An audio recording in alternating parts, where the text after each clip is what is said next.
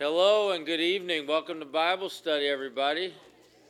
Good to see you tonight. All of you. It's exciting.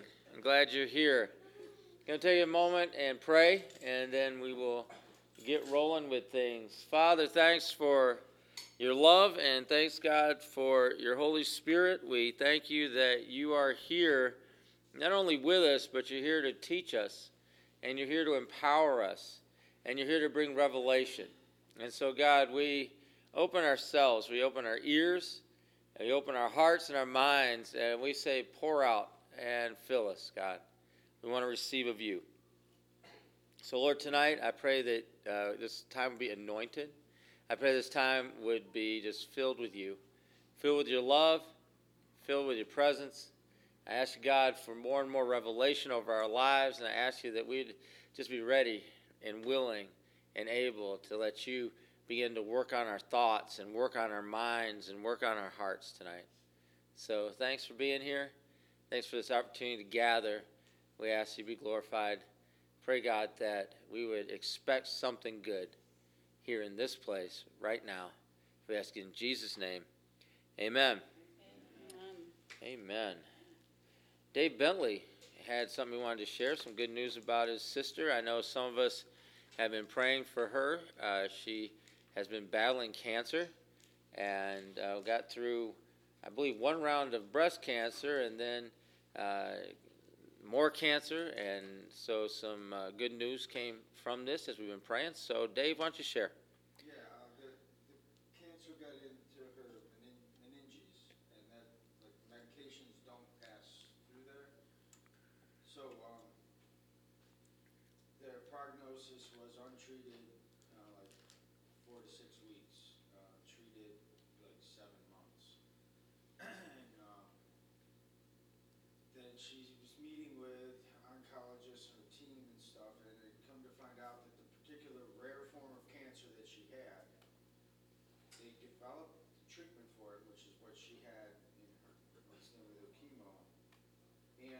treated this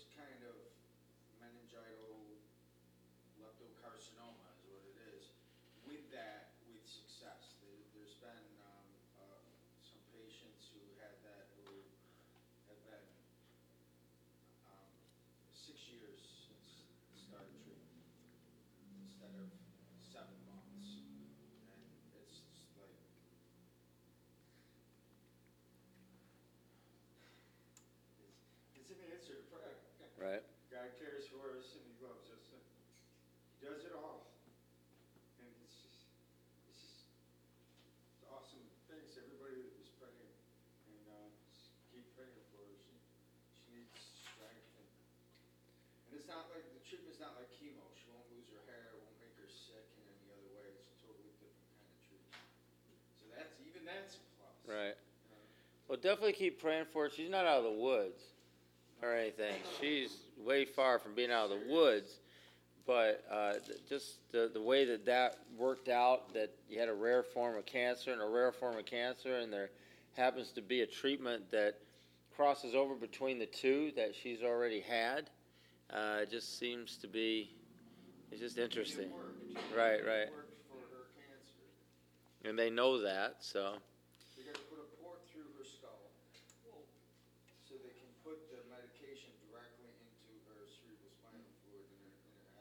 Right. That's the only way it'll get there. Right. Our blood-brain barrier doesn't let many things through, and that's to protect our brain. So, um, they're doing that, and, uh, just pray that that never gets infected, and just, the treatment goes great. So, thank you all for praying. All right. Thanks for sharing that, Dave. That's encouraging, and uh, always love to hear that. Always love to hear what God's doing. That's all good. All good. All right, we're going to open our Bibles tonight. Uh, we're going to go to Psalm 21. Psalm 21. If you need a Bible, you can grab one off the table. We have Bibles for you to use. I want to welcome uh, Guacardo tonight. Uh, he's making a special appearance here at Bible study. So, Guacardo, thank you uh, for coming and for being a part Don, you didn't even know he was back there, did you? He's so quiet. He's really quiet. Yeah. Yeah.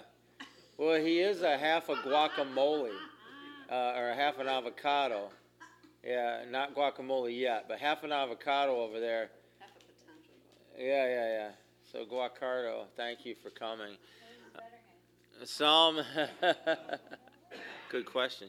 Psalm 21. I need a volunteer to read verses 11, 12, and 13 of Psalm 21, verses 11, 12, and 13. Though they plot evil against you and devise wicked schemes, they cannot succeed. You will make them turn their backs when you aim at them with drawn bow. Be exalted in your strength, Lord. We will sing and praise your might. All right, thanks for reading that. Uh, as you're you're looking at that verse, uh, kind of a, an interesting verse in that uh, it's encouraging us to really look forward with more faith. Now, what do I mean by that? Well, that, that God has more, and that He's going to do more. And sometimes it's overwhelming when if we think that we're being overrun. Sometimes it's overwhelming when certain things don't go the way we think they're going to go, or the way that we hope they were going to go, or whatever, and we can be overwhelmed by that. But what these verses really declare is God's victory. They declare His ultimate victory over uh, whatever would try to thwart His purpose and His plan and His word from coming to pass. And so we can look forward to things with faith. In other words, no matter what our day is today, no matter how we feel today, how we feel about today, no matter if it's been a great day, a terrible day, exciting day, boring day, whatever today was, we can look forward in faith because of who God is. That He is victorious. That He is bringing His will to pass. That He is bringing His purposes to pass. Whether we can see it or not, whether we're really fully experiencing it or not, today doesn't mean that we won't tomorrow. And so there's always hope. There's always something that lies ahead that that we can count on. You think about the life of David, and this is really what the psalm is about: is the life of David, and he's an illustration of that. He's a type of our life and what that means. Because in the life of David, you, see, not every day was a success, but yet you can clearly look at David's life and know that God blessed David with success. He did. But not every day was successful. Not every day went the way David wanted. You read some of the Psalms that he's writing in time, in real time, and he's just distressed and he's down. And, and things didn't go his way, and he doesn't feel like that, that God's anywhere near him during those days. And yet, his life is going to be a success, and he knew that in some ways. Maybe not in that moment, but there's always hope for tomorrow. There's always a future. And so, as a type of what it is to be in Christ, our lives in Christ, our lives will be a success. Now, what is that going to look like? I don't know. I don't know what success looks like in, in Jesus' point of view all the time. Because I think sometimes we get that mixed up. We, we think we know what success is in our point of view, and we might put that on Jesus, but that doesn't mean that's how he sees it. Rebecca Guacardo is in your seat over here. And I mean, I mean, he's he's enjoying, but but he is right in your seat. You see him over there? Yeah, yeah. So we're just glad he's here. We'll leave him alone for tonight, all right? But I won't let that happen again, all right? You got that, Guacardo? All right. C. Oh, where did that come from? Somewhere behind Don. hidden hidden talents we didn't even know. Spanish ventriloquism. Ventriloquist, he'd throw his voice. We didn't even know in Spanish. You do? No. For what? so God blessed David with success, and and we know that, but not every day was successful, and some days were kind of down and bad for him. Well, that's going to be for us. We can say that. All right, we know that in Jesus, we know that that there is a total overthrow of the enemies of Jesus. We know that. But we also know that we're going to face issues. We also know that we're going to face resistance. We also know that we're going to have days that don't go our way. And it's important to keep in mind, and what these, these verses, what the psalm is trying to tell us, is important to keep in mind that there's a bigger picture to things.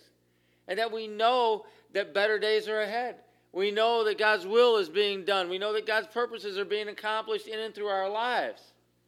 And regardless of how we feel in any one or given day, I mean, you ever look at yourself and wonder, what am I doing? You know, why am I putting so much effort into X, Y, or Z? It doesn't seem like I'm getting anywhere. I mean, as it happens some days. But we have a, a, a, a foreknowledge of success in Jesus. We have that. We need to call on that sometimes. We need to lean on that sometimes. We need to count on the fact that, that He has already won. You know, you hear people saying that all the time. Well, Jesus already won. Well, yeah, but we're still fighting. But never lose track, never lose sight that He has already won. That even in the midst of the fight, even in the midst of the battle, even in the midst of whatever it is we're going through in our daily lives, there is a victory that is ours, that we share in. And so I don't know about you, but for me, it's important on down days for me to think of that. It's important on days where I'm feeling a little bit like out of it, or I'm wondering what I'm doing, or I'm wondering how this is all going to work out, or if it's going to work out, and all those things. It's important for me to remember that I'm on a team, that I'm with Jesus, and that it is won, and that things are moving in His will and His purposes for my life, whether I see it today or not. They are. And I can find rest in that, and I can find peace in that. I can find faith in that too. To believe God through the difficult circumstance, through the hard time, because we know that there's other times ahead, better times ahead. And so we see God says he turns back evil. Or what does that mean? Well, evil had stretched, or these people had stretched out evil. That's what the verses talk about. What does that mean? It means that they had laid out snares and nets and dug pits to catch wild beasts in. And, and that, that's what that describes. It's a word picture. And those things have been laid out, those things have been dug out, those snares have been set, those nets have been made ready for us, for God's people, and for God's purposes and God's plan. So all those things have been laid out, all those things are at the ready. And as we go through life, every now and then we're going to hit one of those. But that's how it happens that, that, that those things have been laid out, those things have been stretched out. You know, in this verse, it talks about a mischievous device has been set against us. And all that, I can, I can just boil the, that phrase down into one word trick. There's been a trick been played.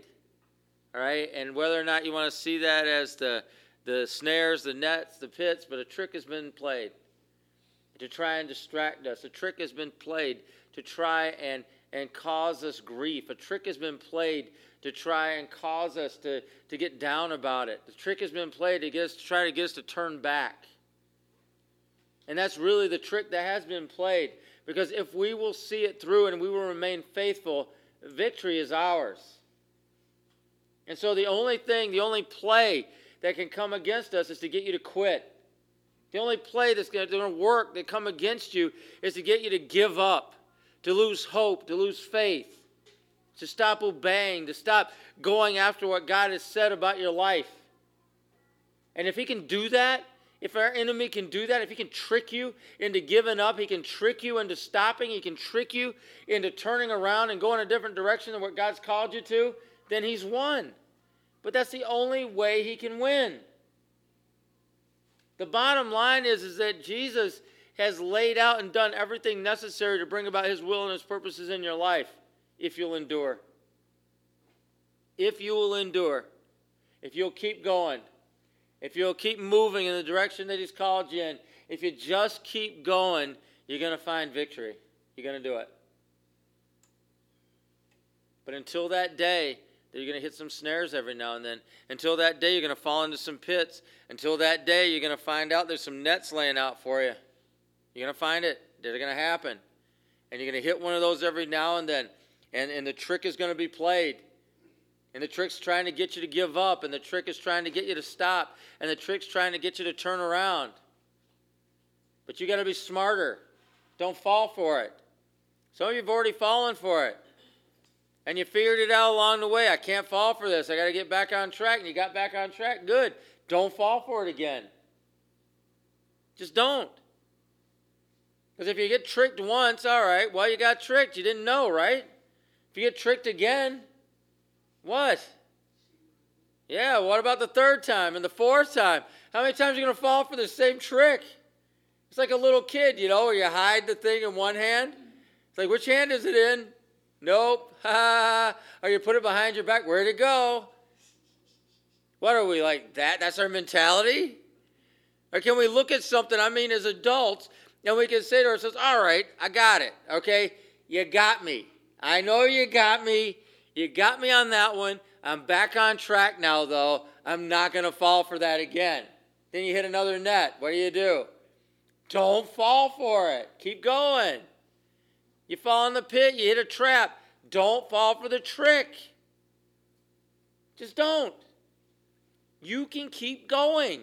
And if you keep going, there's victory out there. Just keep moving. Keep going and keep moving in the direction that God has set you in. You see, evil plans, and it's kind of interesting that there's a word used there in this psalm. Evil plans cannot succeed. Cannot succeed. That's a powerful word to us. Because in somewhere in our brains we think, wow, that really worked on me. No, the only thing is you fell for the trick. You see, if you don't fall for the trick, and isn't that what I'm talking about? Then evil plans can't succeed. They cannot succeed on you. You see, the, these plans are formed to bring evil upon God's cause and his people. That's why they're formed. And so these plans are also, they're not just in somebody's head. They're actual they're actually they get put into practice. It's not just intention, but it's action. That's what it is. And I want to share something with you on that that if the devil can be that smart, can you? If our enemy can be that smart, can you? And what, what do I mean by that? But I mean this your intentions aren't good enough. You have good intentions? Great. That's not very good, though. What, what does that mean? Nothing. What do you mean? Your heart was in the right place? What does that mean? Nothing. Your intentions are not enough. The enemy's figured that out. Intentions don't get it done. If you have good intentions and you have intentions in your heart, then get to it. Put it to work, put it to action. You start thinking, it's, like, oh, well, I really, I intend to really change this about my life. Then change it. I intend to be different this time next year. Then you better get going, get cracking. Right? Or that intention is not going to mean anything. In the enemy's case, he figured that out. He got it. All right? His evil intentions against you don't mean anything. Nothing. It's what he puts into action that means something. He gets it. We need to get it. Because if that which the devil is meant for evil in our life, if that's what's happening on that side, how much more if we can take our intentions and begin to unleash those on the world around us. Stuff that God puts into our hearts, some stuff that God puts into our minds. Good stuff that, that we have, and we know, okay, this is from God, I'm moving forward in this, and put it into action instead of just thinking about it. Or intending to do it, or wanting to do it, or however you want to think about that. And I know I harp on this a lot, but man, how many, how long are we going to get stuck with I wanna, I wanna, or I intend to, I'm gonna? How long are we going to get stuck in that before we realize it doesn't mean a thing until we actually do it?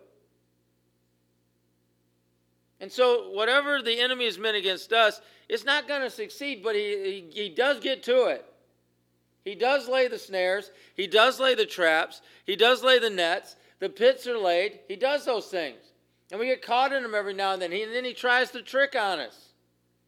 He not only intends that, he does it. We need to respond differently. And I know lately I've been boiling some things down to some simple concepts. Good, right? Something you can hang on to, something you can hold on to, right? Well, then do it. Then do it. If we can boil it down to that simple of a concept, we need to get up and we need to do something about it. Don't fall for the trick. And get moving forward in what God has. You see, what the devil would like to do is trick us. He want to trick us. And, and I want you to think about David. And, and, and was David anointed king? Yeah. Why was he living in a cave? Was David anointed king? Then why was he running around the wilderness running from Saul? Was David anointed king? Then why wasn't he sitting on a throne somewhere living in a palace? You think about all of those things, like, well, why wasn't all that happening? Did that change the fact that he was anointed king? No, he was anointed king. And he knew he was anointed king. And there were times when Saul was out to kill him. And there were times when he was being chased across the wilderness. And there were times he made an alliance with the Philistines. There were times that he did what he had to do. And he did all of those things. And he lived the way he needed to live. And then one day he took the throne. But you see, all that time and all those snares and all those circumstances and all those moments, he didn't get tricked into believing he wasn't the king. He didn't get tricked in believing that the anointing wasn't real. He didn't get tricked into giving up and just going to live somewhere else where everybody would leave him alone, everybody would be nice to him. He didn't get tricked into any of those things. He kept moving forward and moving toward what God had said over his life, and he kept moving with a purpose and a passion in his heart. And it was in that passion and that purpose that eventually he was he, he not only had been anointed before, but he eventually stepped into that palace. He eventually stepped onto that throne, and he eventually took his place in the history of the nation of Israel and, and Judah as their king. That's what he did. Why? Because he kept going. He didn't fall for the trick. Well, maybe it's just in God. I mean, it's isn't working out. Well, yeah, sometimes it doesn't work out the way you think. Maybe it's in God. This is hard. Yeah, sometimes it's really hard. Maybe it's in God. I mean, these people hate me. Yeah, sometimes people hate you. Well, maybe it's in God. This isn't easy. Not everything is easy. It's okay. Sometimes you got to work. Sometimes you got to keep going. When everybody else wants to quit, you keep going. It's part of the burden of carrying vision in your life is that you may be the only one carrying it sometimes. Keep going. There's times in my life, I, you know, that it seems like, and, and especially early on in ministry, where I was carrying a vision and nobody else really was carrying anything. Because that vision God gave me didn't make sense to anybody else. Right then. Now everybody does it. Makes sense to everybody now. But back then it didn't make any sense. You can't do that. You can't run it that way. You can't tell people that. You can't have people doing that. You can't let people just do what they want. They can't just say that. You mean they just stand up and do what? Yo, you can't do that. It make any sense. Well, everybody does it. All right. Well, I guess it makes sense now. Who's going to carry that vision for you? You got to carry your vision. Missionaries, you got to carry your vision. You got a vision for where you're at. You got a vision for, for what God's doing. You got to carry that. There's nobody else going to carry it. You've got to carry it. And wherever you work and, and where you go to school or whatever it is you're doing, you got vision for that. You got to carry that. You can't expect other people that you work with or friends of yours or whatever they are, you can't expect them to carry that vision for you. You've got to carry that kinship leaders that have vision for their kinships. Man, sometimes they got to carry that by themselves because they got people coming out that just don't care. Right? I get it.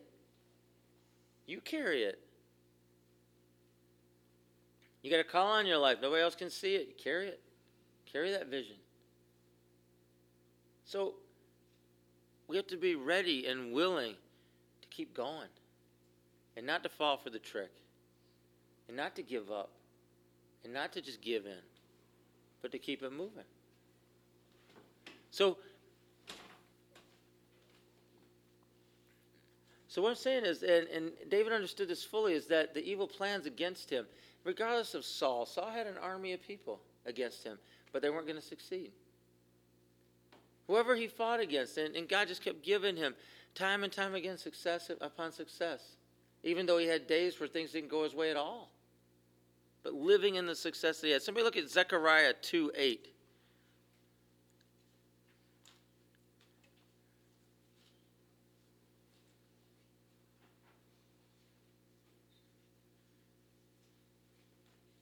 Zechariah 2 8. Somebody read that. For thus said the Lord of hosts, After his glory sent me to the nations who plundered you. For he who touches you touches the apple of his eye. All right. How sensitive is your eyeball? Pretty sensitive. You like people touching your eyeball? No. I don't. I don't like anybody touching my eyeball. But every now and then somebody has to touch your eyeball, like a doctor or somebody. I don't even like it when, you know, when they do that test. Some of you probably aren't old enough for that, but they do that to me all the time. I get the poof of air. I hate that. That's uncomfortable. If I've had stuff stuck in my eye before and they've had to get right up against my eyeball to get it off. Those of you that wear contact lenses, you have a special relationship with your eyeball. And, and there's some people that you know, like if that thing gets stuck somewhere, I mean, you're, trusting somebody if they're touching your eyeball. Well, that's what God's describing there. He's like, you come against, you come against my people, you're coming against the apple of my eye. All right? In other words, his eyeball. That's uncomfortable. You don't want to do that. You got to protect that. We are going to protect that. And, uh, I was thinking the other day, there's, uh, I used to work, those some of you know this, I used to work at a, uh, Center for Delinquent Kids. And uh, this was not in Syracuse, this was out in Western New York. And uh, part of my job, I was a disciplinarian there. And part of my job was uh, crowd control and breaking up fights.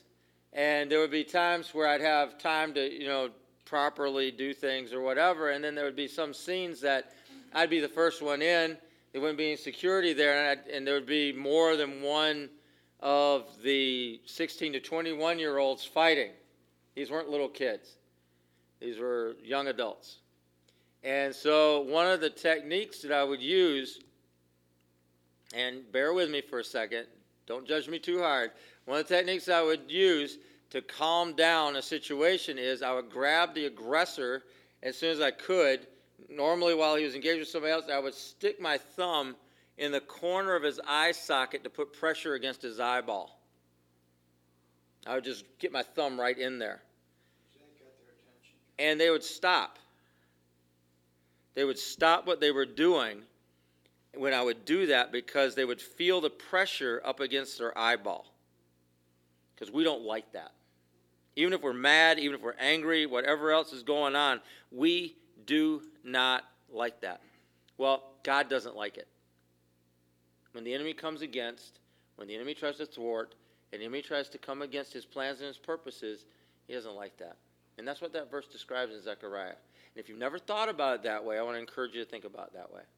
What it feels like and how much we hate that, how uncomfortable it is. So, God, if the enemy, and I just want to make this point too, if the enemy had the power to accomplish thwarting his will in your life, then he would do it. All right? He wouldn't need a trick.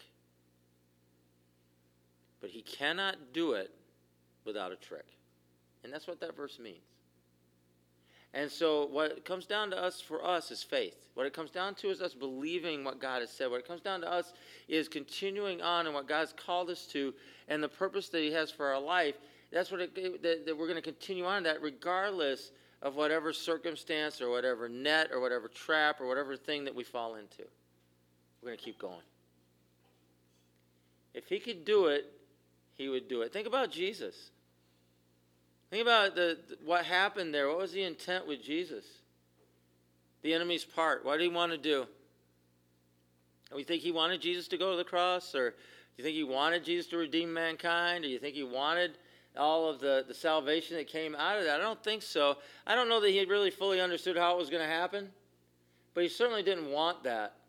And, and I could imagine that the whole way, if you think about the story, how it unfolds with Judas turning on Jesus and how he went and he sold him out.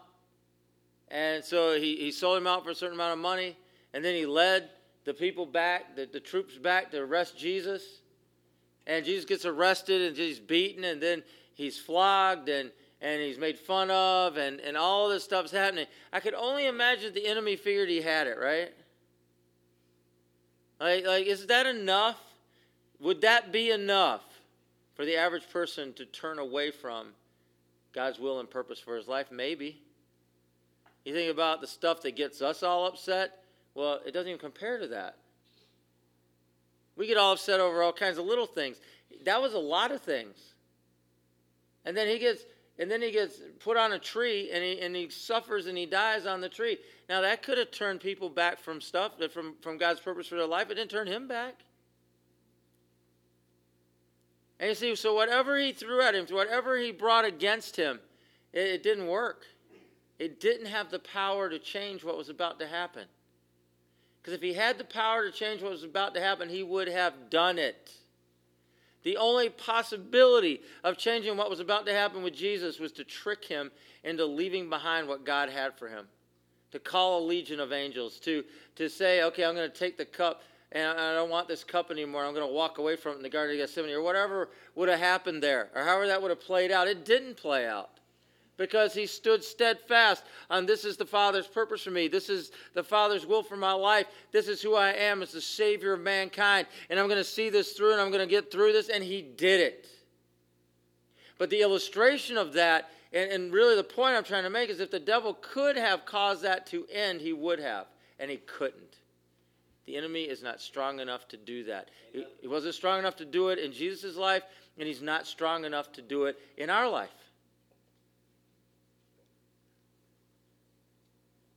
Our response needs to be a response of faith.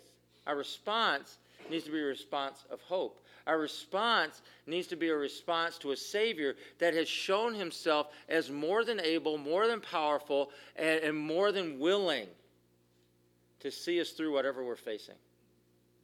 But that's up to you. That's up to me to make that response instead of giving up. It's up to, to you and for me to, to, to really turn in faith and really turn in purpose and really turn in the call that God has called us to, to not fall for the trick, to not give up, and to keep moving in what God has for our lives. That's up to us. Am I saying Jesus doesn't help? Sure, He does. Thank God He does. But ultimately, we're going to make a decision. We're going to keep going.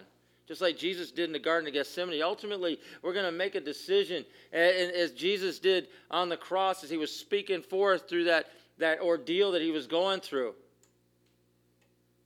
his victory is our victory. His victory assures our victory. That we're with him. Now, David, as that type uh, of Jesus. You think about him, and I know I've, I've gone back to him a few times, but, but I mean, he baffled his enemies. They didn't know what to make of him. Think about David and Goliath. That was baffling, wasn't it? How, how who's going to figure that out? You got you got David. He's a boy or a young man, and and he's facing a giant of a man, an experienced warrior. David was an experienced shepherd went out with no weapons except for a slingshot and killed the man. That's baffling. That baffled everybody. I think especially Goliath. But that, baff- that baffled all the Philistines. That baffled the armies of Israel. That baffled Saul. That baffled everybody. How you do that? I don't know. He did it. Yeah, I mean, he was he didn't even take it seriously. Of course. Right. I mean, but but I mean, it's, it's a baffling thing. Now, Jesus, he, he wasn't leading an army. All right, he wasn't he wasn't some aggressive. Uh, what they were looking for in the Messiah. He wasn't going to be a political leader. He wasn't going to be a military leader. That's baffling. The greatest minds of their time were baffled when they, they searched the scriptures trying to figure out who's Jesus. You got the enemy throwing everything he can at him to stop what was about to happen. And, and it looked like it was going to work, and yet at the end, at the end of it all, came salvation for all of us. At the end of it all came ultimate victory for all of us. At the end of it all, everything that he was trying to do had been turned back. Everything he was trying to do had been defeated. That's baffling. And if you think about our lives and who God's called us to be, sometimes we're going to be baffling to people. All right? I've been baffling a number of times in my life. Like, what? Why? How does that happen? I don't know. All right, Jesus is how that happens. I'm just keep going what God called me to do. All right? So so how'd you come out of that? You just come out of it. And and, and I want to be. You know, I want and I want to encourage you to be that kind of a person that's like, yeah, I mean, so if there's a pit, there's a net, there's a snare, there's whatever's on the way, and you hit whatever you hit, but you just keep going. Baffle them. Go ahead, baffle the enemy. Go ahead. How they keep going? Well, I didn't fall for your trick, buddy. I'm going to keep going. I didn't fall for that one. And you know what? I know, I know that I know that victory is ahead. I know that. And I refuse to give up. I refuse to give up before I see, experience, and know the victory that God has for me. And so God baffles his enemies. The enemy flees. And know, in this, in this uh, psalm that we're looking at, it, it says that they turn and they start to run. And the descriptor that's given there is that, that uh, in the armies of God that's there, is that they have arrows and they're shooting at their backsides as they run. Yeah. Yeah. And that's literally what it's talking about there. That's the picture of it. That the enemy's baffled. They don't understand what's going on. They turn to run and they're getting shot from behind by the armies of God as they're trying to flee. Truth, truth can stand face to face. Truth is not afraid of a fight. It's not. But the enemy is not about truth. The enemy is about lies, and the enemy is about trickery, and the enemy is trying to get you to believe a lie and get you to give up on the real truth of who God is and what He has said. And so that lie and that trick is going to flee in the face of truth. It's just going to flee. And let truth continue to batter it from behind, just as it's running the other direction. I don't want him to just go around the corner. I want him to just leave. All right? So I'm going to keep battering and battering and battering with truth. How do you get truth in your life? How do you get truth? Anybody? Tell me. Seek the truth. And what does the Bible say? All right, who is the truth? Jesus is the truth. All right? He is the truth. Knowing Him, having Him, abiding in Him, finding life in Him, finding purpose, finding God's will, plan for your life in Him. There is truth in that. And continue to speak that, continue to live in it, continue to proclaim it. That's how truth, you, you get truth in you. Because Jesus is in you. Jesus is also the Word. In the beginning was the Word, the Word was with God, and the Word was God. And the Word became flesh, and He dwelt among us. We beheld His glory as the only begotten of the Father, full of grace and truth. Right. Right. And so, and so we're taking a living Word, a living Word that some of you have electronic versions, some of you have uh, book versions, but we're taking a living word in Jesus. He's indwelling us. We're receiving Him into our lives, and we're receiving a word. We're receiving a living word and a living truth in us. Let that batter the enemy. Let it batter, batter the enemy. And, and I, I mean, and don't give in. Don't give up, and don't be, I don't know, complacent in that. Because, man, complacency, how boring. No, really, though. And, and how, and, and, really, what, what a sucker place to live. Because you're just, just waiting for what? The next bad thing? Yeah. It's sleepy, sleepy. So, so we get down, we get down to this, and, and then I want to, and this is how we're going to end this up. But the end of this psalm, what it ends up with is talking about some praise. That's what he's talking about, some praise. Psalm 21. Singing praise, singing praise, singing praise, proclaiming praise is directly related to victory. Well, how do I know that? Well, because it's in the Bible, all over the place. And, and I'm just going to take a few verses right out of uh, New Testament. I'm going to just pick one book of the New Testament, and we'll take some verses out of there. So help me out with some reading here. Uh, Revelation 7. Revelation 7, uh, 10 through 12. Somebody want to read that? They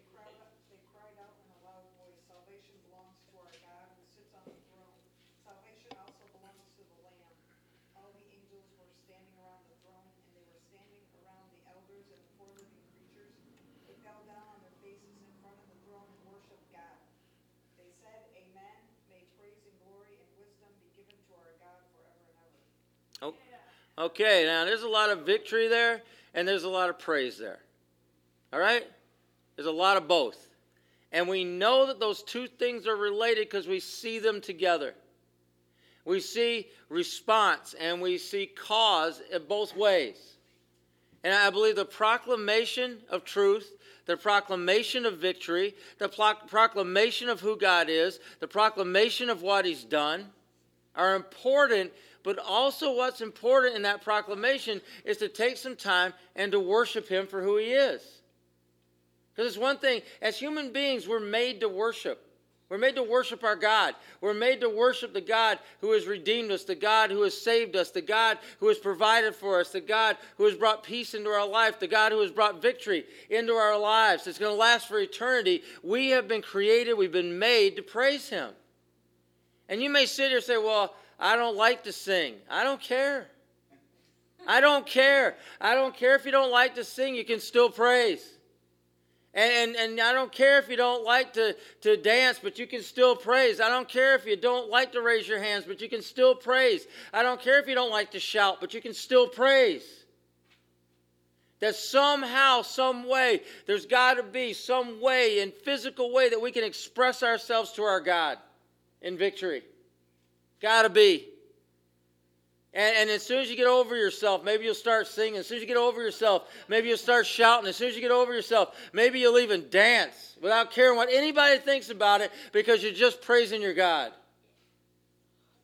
And I'm not, and I'm not trying to tell you what to do. I'm not even trying to tell you how to do it. I'm trying to tell you that this is what we're made for. And there's victory associated, directly related to praise. Let's try a different one. Revelation 12 10.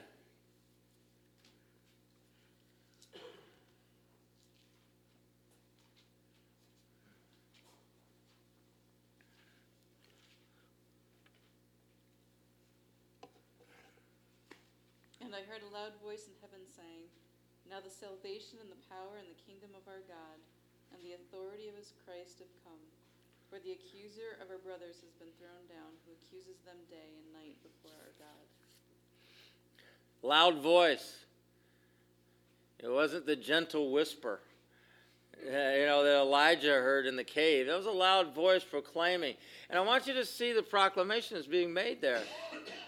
Because that proclamation says something to us, and that proclamation is important to us about who, who our God is. It also tells you about the trick, doesn't it? You see the trick in there? Who, who does the trick? The accuser of the brethren. That's not God. That's the enemy. All right? And he is the accuser of the brethren, but that's the trick. To get you to give up, that's the trick. To get you to hate yourself, that's the trick. To believe that you're unfit, that's the trick that tries to tell you that you can't do it. And make you just give up. Well, we're not giving up. Let's believe the truth. Because the truth can face that face to face. And when the truth faces that face to face, a loud voice in heaven proclaims a victory over him. Because he's going to run, and the truth is going to keep after him, and keep after him, and keep after him. Once you start that process in your life, there's something powerful that takes place. Once you start showing yourself as somebody that, regardless of how your day went, you're going to keep proclaiming. However, your day went, you're going to keep worshiping. However, your day went, you're going to keep speaking truth. However, your day went, you're going to keep on after what God has for you, and you're not going to fall for that trick anymore. Once you establish yourself as a person like that, things begin to change on a level in your life. They just do. Am I saying you never get tempted? No, of course you do. Am I saying you never hit a snare? Of course you do. But things really begin to change once you establish yourself as that kind of a person. And I know some of you have gone through seasons where you've made that kind of a decision and you know what that feels like. And all I can do is say, get back there. Get back to that place. Get back to that spot where you're just not taking it anymore. And you're just moving forward. Another verse, Revelation 19, 1, 2, and 3. Revelation 19, 1, 2, and 3.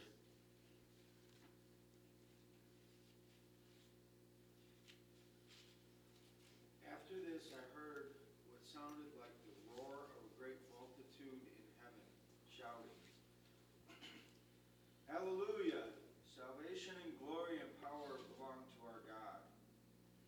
For true and just are his judgments. He has condemned the great prostitute who corrupted the earth by her adulteries.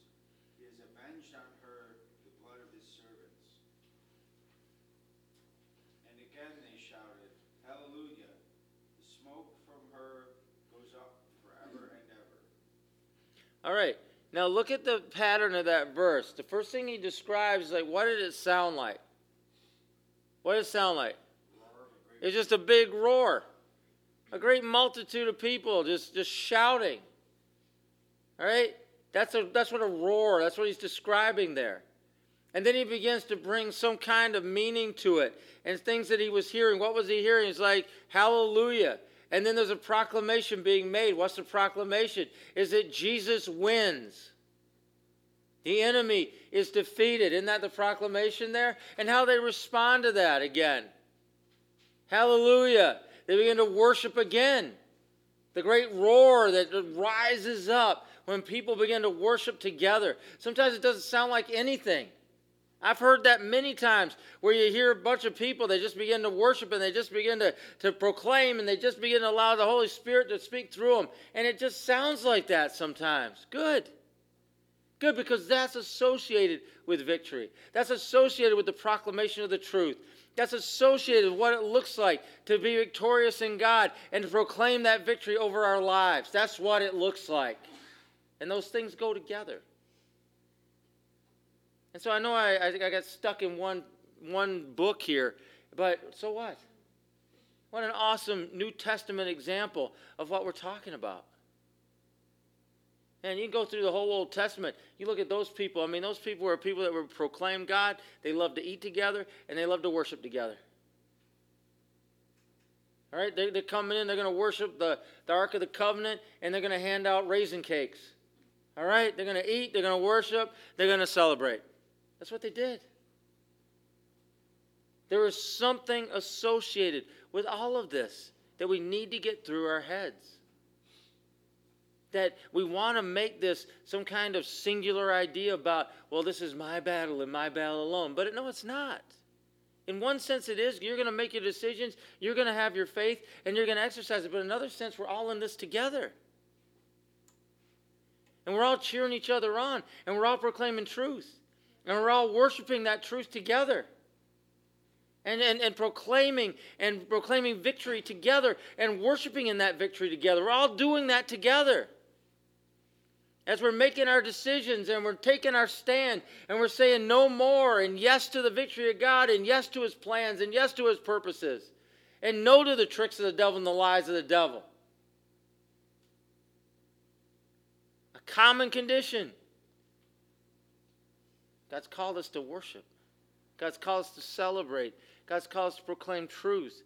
God's called us to live in the victory that he's already secured. And all I can say is let's do it. Let's do it. And let's not give in anymore. I'm going to take a few minutes, just a few minutes, and I just want to give you an opportunity to respond. And by respond, just right where you're at, you're as an individual, uh, you know where you're at. You know what you, you've been living in, and, and you know, have, have you been just living in defeat? All right, if that's you, today's a good day to change that. Have you believed the trick and given up? Today's a good day to change that. You believe the lie and you just set down what God has for you. Today is a good day to change that and to pick up what God has for you and to get back on track. It doesn't have to be any other special time than right now to do that. Right while it's fresh in your head, right, it's fresh in your mind, just allow the Holy Spirit to, to, to, to lift you out. Yeah, Heavenly Father, I just pray for us tonight. And I pray for those of us that have been in a pit. They may have fallen in a pit, they may have been snared, a, a net had snared, whatever it is, God. I pray that you would just lift them out tonight. That God, they don't have to dwell there, they don't have to live there, they don't have to remain in that pit, they don't have to give up. But God, you have given not only a means of escape for them back onto the track and back onto the regular place, but God, there's something more. There's your vision, there's your purpose, your plan for their life, that they can retake that up. They can take that vision back up in their life. And I pray, God, for individuals that are getting lifted up out of the mire, lifted up out of the pit, lifted up out of the snare tonight, and released. I pray, God, that take back up the vision that you put over their life. For God, I just ask you that people get back on track here and now. They get back on the trail that God, that the path that you have for them. Back on the way, that narrow way that God you've called us to. That Father, whether we wander, whether we fall, whether we get we hit the wrong thing, God, our mental state, whatever it is, God, you can take us back to the place. The place of your love, the place of your purpose, the place of your, your, your plan for our lives. So, God, I just ask you that we would make some decisions tonight. Individually, we'd make some decisions tonight. That we're not going to fall for this anymore. Individually, we'd make some decisions tonight that we're going to live in the victory that you've given us. Individually, we're going to make some decisions tonight. They're going to keep going in the vision that God you've put over our lives. For God, we, we celebrate you. We celebrate Jesus and all that He's given us. We celebrate Jesus and all that He's accomplished. We celebrate, celebrate Jesus in life and that more abundantly. We celebrate Jesus that He is the way and the truth. Thank you that He's the life. Thanks. Thank you. We celebrate Jesus that He arose victorious over death and hell and the grave. We celebrate Jesus that He ascended to the right hand of the Father, that He lives always to make intercession for the saints. We celebrate Jesus that, that we may boldly approach the throne of grace to find mercy and grace to help us in our time of need. We celebrate Jesus because he gives to us all that we need, that he teaches us, that he encourages us, that he is a part of our lives, that, that he indwells us, that we abide in him, we find life in him. Thanks, Jesus.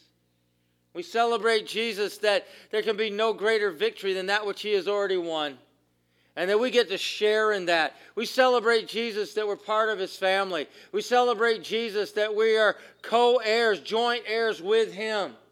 In all things from the Father, we celebrate with Jesus that we always have hope. Always have hope.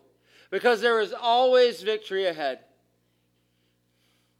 So, Jesus, tonight we celebrate you. We celebrate what it means to live in you. We celebrate what it means to be victorious in you. We celebrate, God, what it is to have life in you. Thanks, Lord. Thanks, God.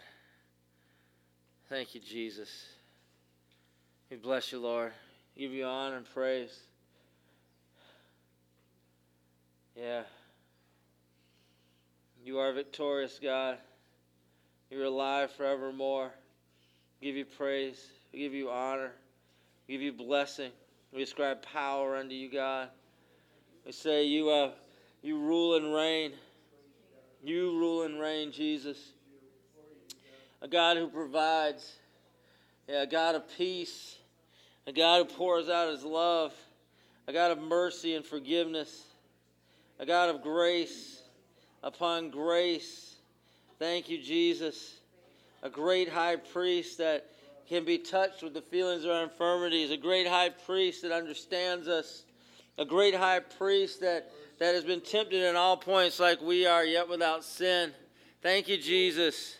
Thank you, you're this provider over our lives. Thank you, God, for your patience and your long suffering. Thank you, Jesus, for your care and your understanding. Thanks. Thank you, Jesus. Bless you, Lord. Bless you, Lord. Bless you, Lord. Jesus, you're our righteousness, God. You're our righteousness, God, your creator.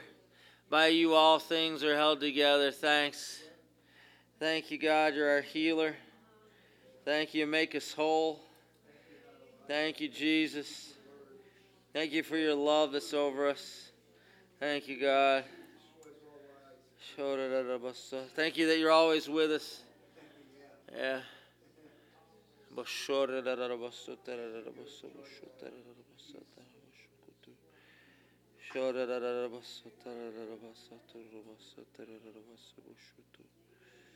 Jesus.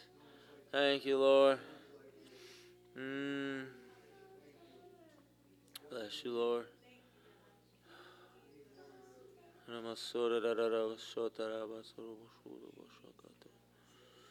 Thanks, God. Uh,